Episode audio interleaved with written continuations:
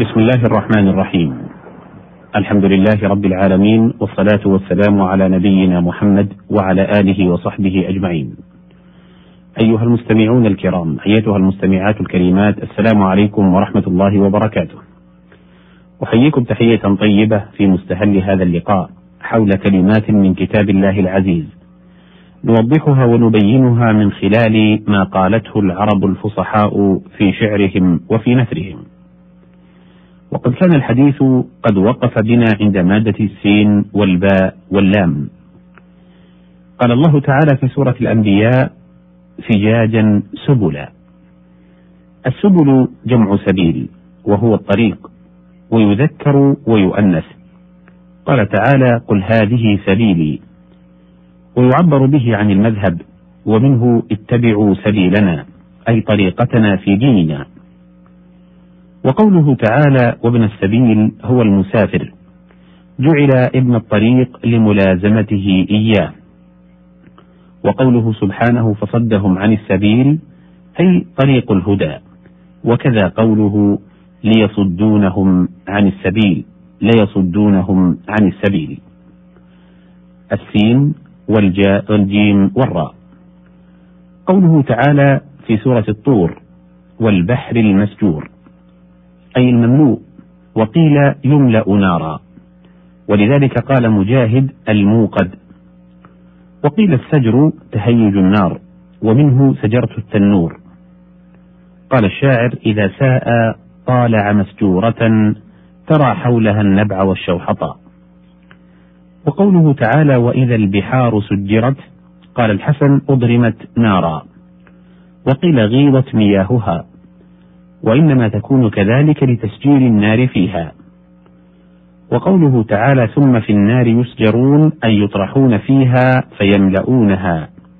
ومثله وقودها الناس والحجارة. السين والجيم واللام.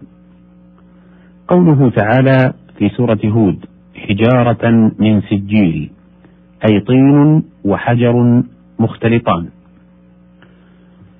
والسجل الدلو العظيمة وسجلت الماء أي صببته فانسجل ومن ثم استعير للإعطاء.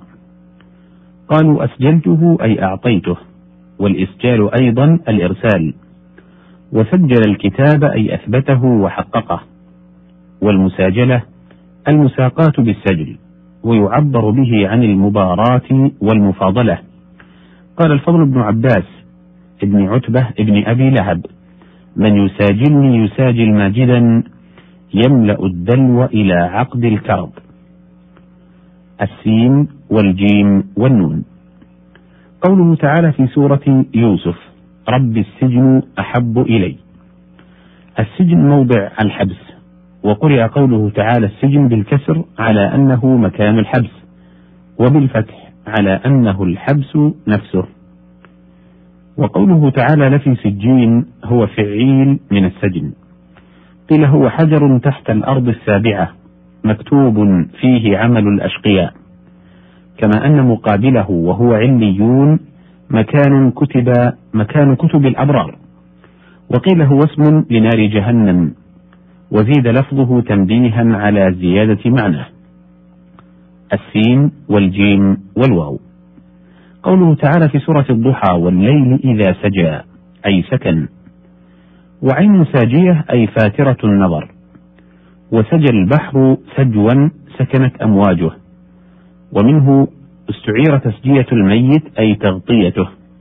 قال الحارثي يا حبذا القمراء والليل ساج وطرق مثل ملاء النساج.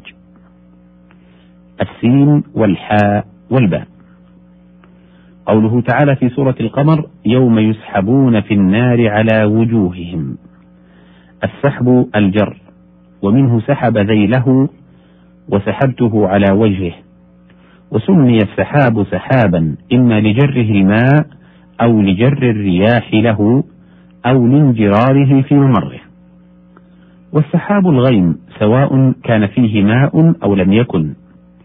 ولذلك قيل سحاب جهام وقد يذكر السحاب ويراد به الظل والظلمة على طريق التشبيه كقوله تعالى أو كظلمات في بحر لجي يغشاه موج من فوقه موج من فوقه سحاب ظلمات بعضها فوق بعض. السين والحاء والتاء.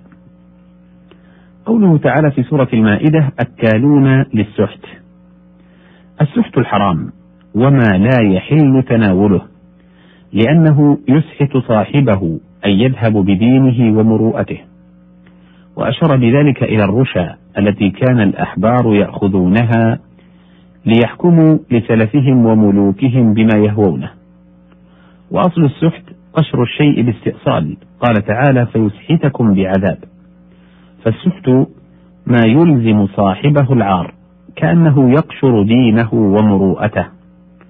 قال الفرزدق وعض زمان يا ابن مروان لم يدع من المال إلا مسحتا أو مجلف. وقيل سمي سحتا لأنه يذهب البركة. وقيل هو الذي لا خير فيه. وفي الحديث لحم نبت من سحت النار أولى به. السين والحاء والراء. قوله تعالى في سورة البقرة يعلمون الناس السحر. السحر على ضربين ضرب بخداع وتخيلات لا حقيقة لها كما يفعله بعض المشعوذة من صرف الأبصار عن حقائق الأشياء كخفة يد وسرعة صناعة. قيل ومنه سحرة فرعون إذ جاء في التفسير أنهم جعلوا تحت العصي والحبال زئبقا يمشيها. وعليه قوله تعالى سحروا أعين الناس واسترهبوهم. ولذلك قال يخيل إليه من سحرهم أنها تسعى. وضرب باستجلاب معاونة الشياطين بأعمال يفعلونها يتقربون بها إلى الشياطين. وعليه قوله تعالى هل أنبئكم على من تنزل الشياطين؟ تنزل على كل أفاك أثيم. الآية. وقد يستعار السحر للكلام المنمق المزوق فيقال سحرني بكلامه. وأطلق ذلك على الكلام من حيث إنه يغير المعاني عن مقارها إلى مقر آخر. وهو ممدوح في الأشياء الحسنة شرعا ومذموم في غيرها. ومنه قوله عليه الصلاة والسلام إن من البيان لسحرا. قيل ومنه سموه ساحرا. وما جاء به السحر لأنه يصرف الناس في زعمهم من دينهم إلى دينه بحسن كلامه. وإلا فما أبعده من السحر. والسحر اختلاط ظلام آخر الليل بضياء أول النهار. ولقيته بأعلى السحرين أي بغلس. والمسحر الخارج بالسحر. والسحور المأكول وقت السحر وبالضم السحور الفعل. ومثله التسحير. وفي الحديث تسحروا فإن في السحور بركة. الأحسن قراءته بالضم أي في فعل ذلك. السين والحاء والقاف. قوله تعالى في سورة الملك فسحقا أي بعدا. يقال أسحقه الله أي أبعده من رحمته. وقوله في مكان سحيق أي بعيد العمق. ونخلة سحوق أي طويلة. وذلك لبعد جناها على مجتنيها. والسحق التفتيت ومنه سحقت الدواء فانسحق. والسحق أيضا البلاء ومنه ثوب سحق أي بال.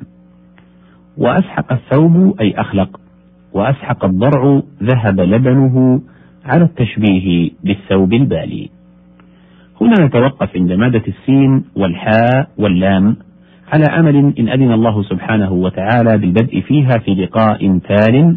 أشكر لكم طيب استماعكم والسلام عليكم ورحمة الله وبركاته.